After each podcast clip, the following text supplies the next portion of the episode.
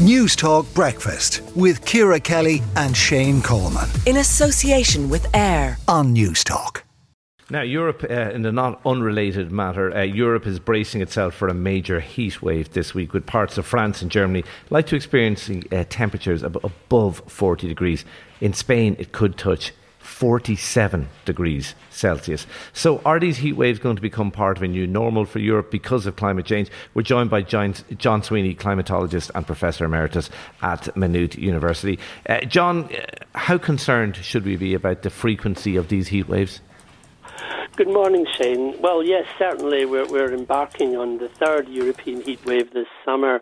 Um, and we're getting a taste of it here in Ireland. It's been a very sticky night for many of your listeners. Um, even as late as one o'clock in the morning, the temperature in Dublin Airport was still at 20 degrees and it's only gone down to about 17 overnight. So um, we're in exceptional circumstances. But in Europe, of course, as you say, it is now uh, much more extreme than that, with temperatures around 42 to 45 degrees in the south of Spain. What we can do now in climate science terms is, is very different to what we could do five years ago because the great advances in computing mean that we can now run very advanced computer models of climate, uh, not just once, as, as happened most of my career, but maybe a hundred times. And we can run them without CO2 in the atmosphere above industrial levels, and we can run them with the present day values.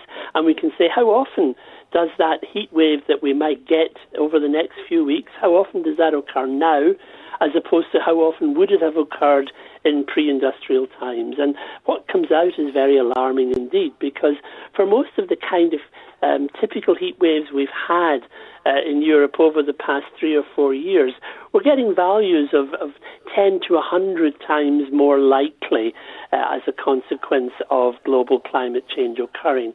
So the kind of events we're seeing now in Europe this summer in particular are the kind of events that are more extreme, firstly, than we would have had uh, before we started messing up the atmosphere. But there are also uh, events which are going to occur much, much more frequently in the future. And uh, one, one recent estimate by the UK Met Office, for example, uh, said that the, the kind of summer they had in 2018 uh, is now 30 times more likely to occur as a consequence of what we've done to the atmosphere. So we're paying the price, we're beginning to pay the price for climate change. Even here in Ireland, uh, of course, we, we're seeing signs of that occurring with extremes, but we haven't yet really seen okay. the kind of major events we've seen in the monsoon regions of India this summer, the floods in Australia, the melting glaciers in Italy. Uh, those are the kind of things down the road which will bring home the cost of climate change okay. in a big way. Uh, John, just just finally, and feel free to sidestep this question if you prefer to, but I, I, I feel I have to ask you, given we were debating it, how do you feel then when you hear that we are going to continue? uh, for example, um, uh, cutting turf in our bogs? Yes, well, I, I, I, must, I must say I share your sentiments that you expressed in the last item completely. I think we are butchering our natural resource in this area. And what we're doing really is often likened uh, to me as if you were walking the plank on a ship and cutting the plank behind you. And that is effectively what we're doing when we're yeah. removing that great carbon sink. Even in a small way, we're saying to the rest of the world, look, um, we don't care what's going to happen uh, to the drought regions of Africa or, or monsoon Asia or whatever. We are going to look after number one and forget about the rest of the world. But what this kind of heat wave is telling us is that we are not immune.